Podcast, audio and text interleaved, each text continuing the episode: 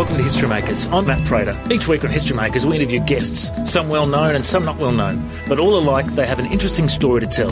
This week, Sheridan Voisey takes over the interview seat. Take it away, Sheridan. Well, he's a household name, internationally recognised as uh, part of the creme de la creme of the jazz world. He's played for royalty and world leaders, he's toured with Ray Charles, he opened the Sydney Olympic Games. Dizzy Gillespie has called him the best of the best. Ray Brown describes him as a genius, and around about now, James Morrison, you should be blushing. I was going to say I'd like to meet him.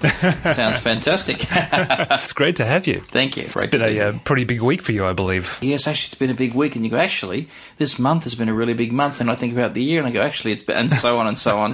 I'm having a pretty big life. yes. well, it is, isn't it? Yeah. I mean, no. you were you were you formed your first band at nine. You were playing Yeah. in the clubs by thirteen. Is that legal? Um, we're not sure, but it doesn't matter now, does it? That's the history. No, I think what we had at the time was some sort of dispensation as long as I stayed on the stage, quite seriously, through the whole night and didn't go into the club proper, then I, I was okay because there's no licensed premises on stage. Is that right? And so when the band took a break, because they were all much older, and when they'd take a break and go into the club, I'd just stay on the stage, you know, play a bit Legally of solo allowed. piano. That's yeah, funny. wow. Well, it's been quite a quite a life, and of course, we're talking the past. You've still got a few years ahead of you. I'm Oh, I think I've got a little longer to go yet, and you know, I reckon I'm only, I could only be a third of the way through, surely. Exactly. Playing with Ray Charles, that must have been a highlight for you. Oh, it's great. It was uh, it was wonderful. We we spent a, a few months, uh, maybe three months, going right around the world. It's interesting because when you first, I mean, when you hear Ray Charles, it's wonderful. And then when you first hear him live, it's great. And when you're first on stage with him in the band, fantastic. But nonetheless, I still expected, well, we're going to do this every night. So no matter how great it is, you know, after 10 nights, 20 nights, 30, you know, or something, it'll wear off and you'll be just like, okay, now we're doing the gig.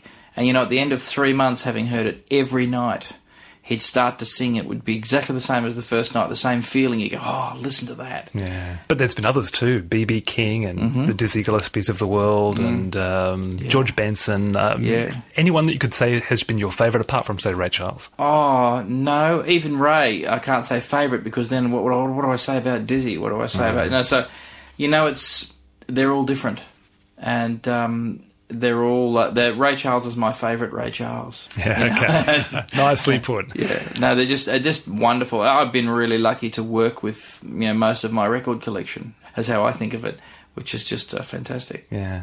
I often wondered what it must have been like for you doing the opening fanfare there for the Sydney Olympic Games.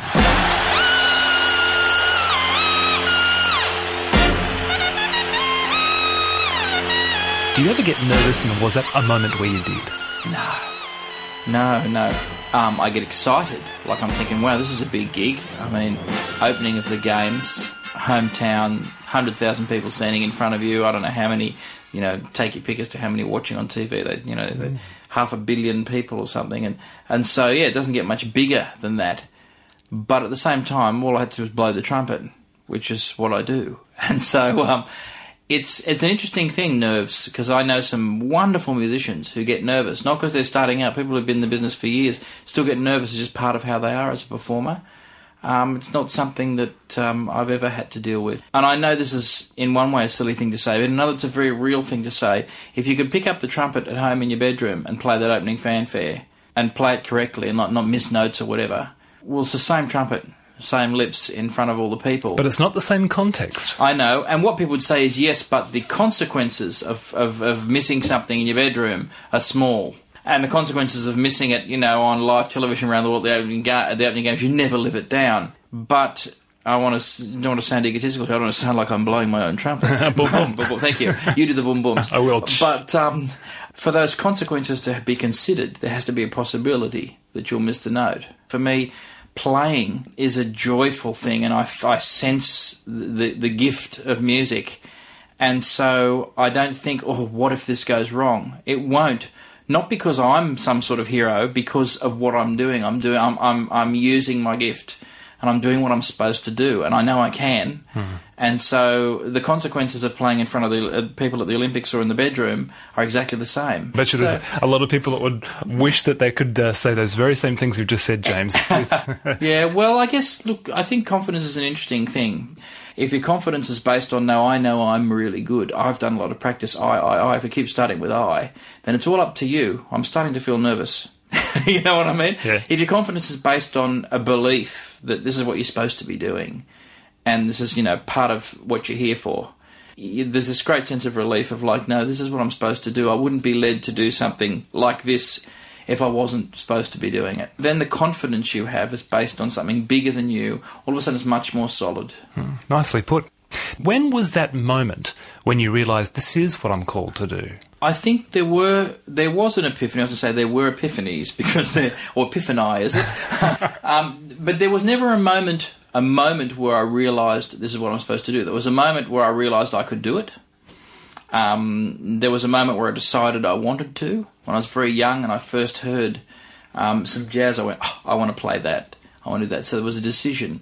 But it was more over many years you realise, rather than having a moment, you sort of go, gee, I'm probably supposed to be doing this because it's kind of working out really well. and, and then, of course, more and more, once that idea's in your head, more and more evidence, you know, comes to support that issue. And then over years, more of a gentle but deeper realization I know why I wanted to and I know why I could because I'm supposed to. What was the first song you mastered? Um, you're assuming that I've mastered one. I am. Had to say that. Um, look, the first song that I learned to play that I recall, apart from your little sort of, you know, um, hang on, Chopsticks. quick, Can you do- quick sample, quick you- sample. yeah, please. Apart from this was one of the early ones. That's one of the early ones you learn on the trumpet. I could teach you that. Yeah. Um, but No, real please. song that I remember that I played over many years. The first one I learnt was the Basin Street Blues, which is. And the band dancers, you could sing that part.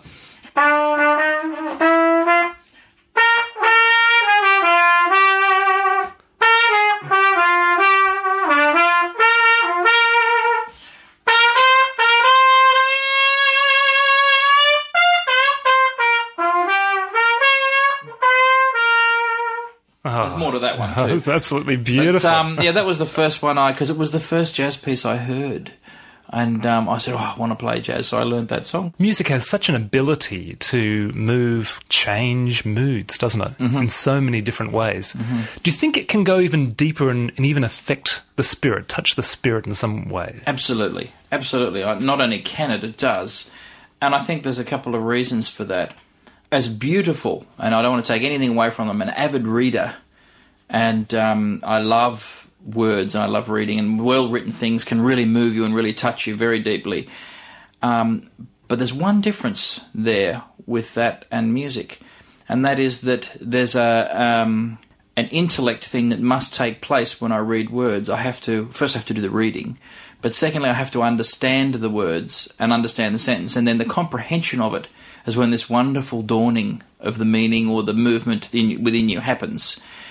Um, music bypasses that whole first process. If I play music to you, you don't need to understand it. You don't even need to know what I'm playing. You certainly don't need to know the notes, whereas you do need to know the letters in the words. You don't have to understand the form of the song, like a sentence. You can just sit there and let the music happen to you. And what it does is it speaks to you emotionally, directly, eh, without involving your intellect. You can choose to involve it and start analysing the song or thinking of things about the song. Or, gee, that's a fast song. That's that's an intellectual judgment.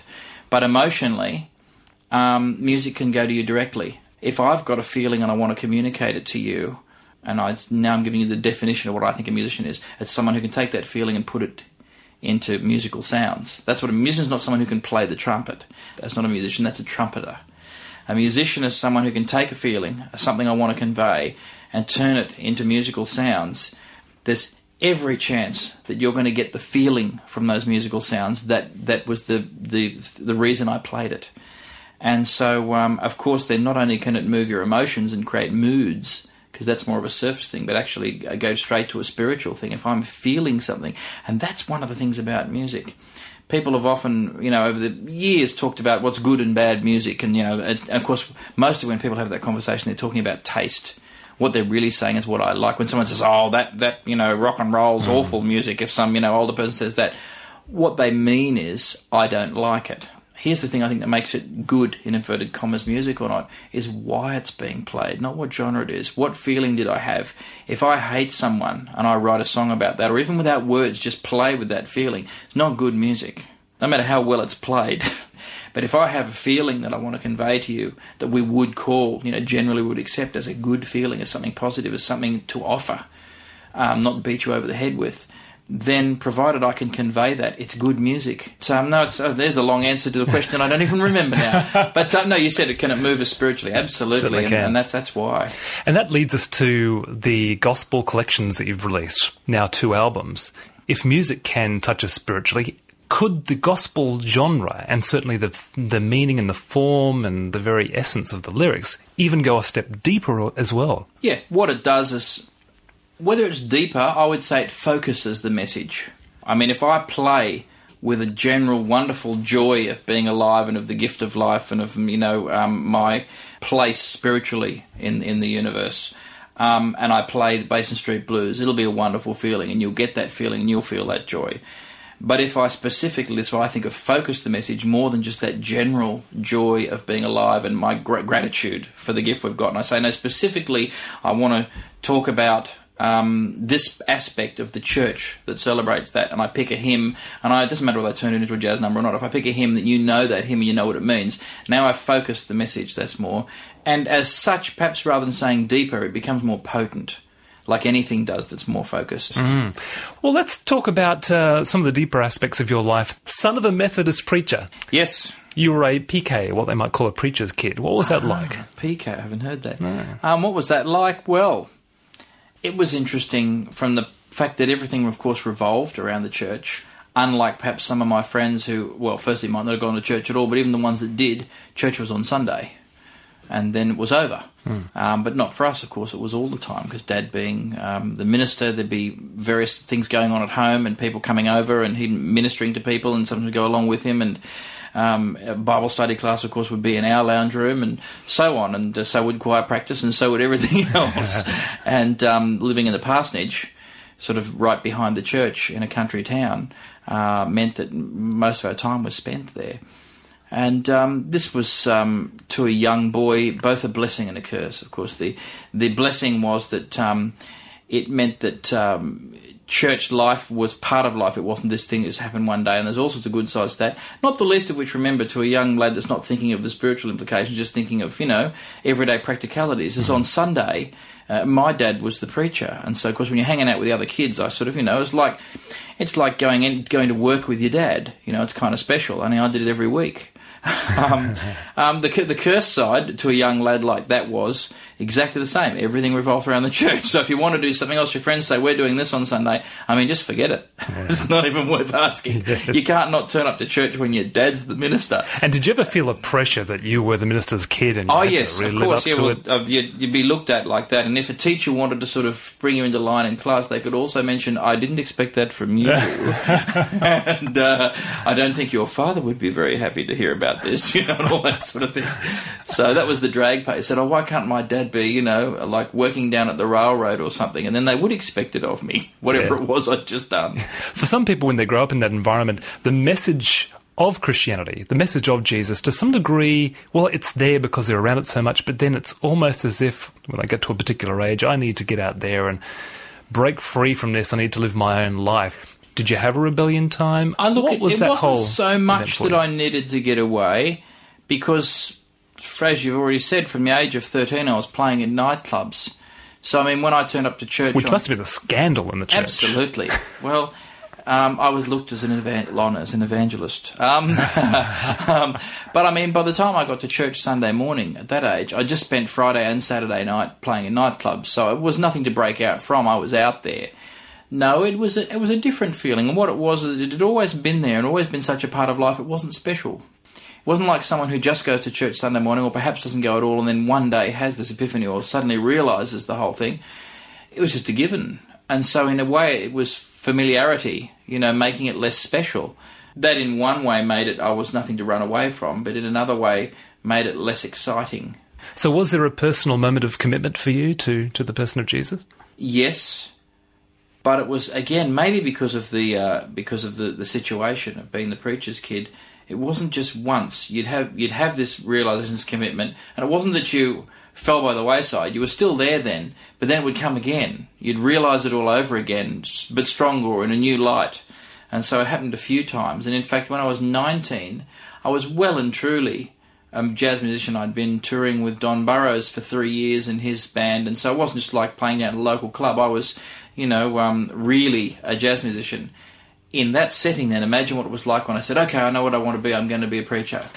um, that was at 19. That's a bit surprising. Yeah, it was like uh, even even people who would be delighted, like mum and dad, said, "Now, are you sure that's a good idea?" Because they could see that you know um, uh, my ministry was in music, you know, and um, uh, so I, I did I did a lay preacher's course, and I started preaching Sunday night. What was your first message on? Do you remember? Um, I took the opportunity to preach to my peers, to other teenagers in the church. My first message was to all the teenagers, and along the lines of that we all thought we knew everything, because of course anyone who's 17, 18 or whatever does know everything, and that perhaps we didn't. Right. and uh, perhaps there were still some that knew more than us, particularly um, uh, if we were bothered to look in the Bible. And so, um, yeah. yeah, that was the first message. But then I think it was a gradual realization, then rather than a moment a gradual realization I can actually do a whole lot more with the trumpet in my hands. I have to say, without blowing my own trumpet, that's your boom, thank you, um, that I thought I was pretty good in the pulpit. Yes, um, but um, there's nobody else did. A little bit of the gift of the gab, um, but um, but no, that I could do so much more. There's a reason why people become affected so much when I play, um, and and I don't create the music. I wouldn't be so presumptuous. I'm the person whom the music comes through so everyone else can hear it. How would you describe your faith these days? Well, there's an interesting question. Hmm. How does one describe. Something like your that? relationship with God? Would you say?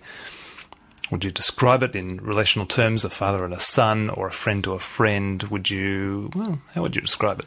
It's interesting. I, would have to begin answering that question um, by saying I don't describe it in my own mind. It's not something for description. And one of the reasons for that, and I wouldn't liken it then to other relationships, and one of the reasons for that is that all of those things for me start to place limits in my mind on it. As soon as I can describe it, I'm boxing it in because that's how we describe something. I look around at the creation and I say, well, there isn't any part of this that isn't part of God. Because if there is, if I can go somewhere, if I can go to a dreadful slum somewhere or where there's a war or wherever and say, well, God's not here, or the God didn't make this bit, well, then who did? Mm. It's it doesn't make it for me. That's not part of my belief.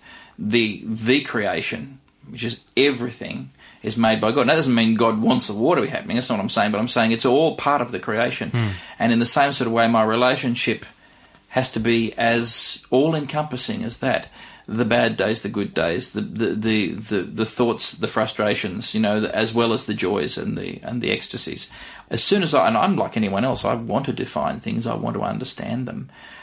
But I have a suspicion, a little bit of a theory of mine, that the the really important things can't be intellectualized or understood. A scientist can tell us now stuff about uh, the quantum physics and quantum dynamics level and stuff I've been reading about lately. I'm interested in all that nonlinear dynamics and all this. They can describe things you wouldn't believe. And yet, say, okay, so let's just have a quick talk about love now. What have we got? What measurements have we got? Forget it. Mm. There's no proof it even exists. And there never will be. Because as soon as you can prove it, you can define it and you can limit it, and it's unlimited. And so, in the same sort of way, I've got a feeling, and once anything I can prove, describe, define, You've Automatic, it. Automatically means it's not that important. James Morrison, thanks so much for joining us. Thanks, mate. JamesMorrison.com.au will get you uh, details of all the albums, including those uh, Gospel Collection albums 1 and 2 that's out now. History Makers. That brings us to the end of this week's show. Thanks to Sheridan for filling in the interview seat, and thanks to James Morrison for joining us. You can listen to this interview again or any of our other interviews. Simply go to HistoryMakersRadio.com. History Makers.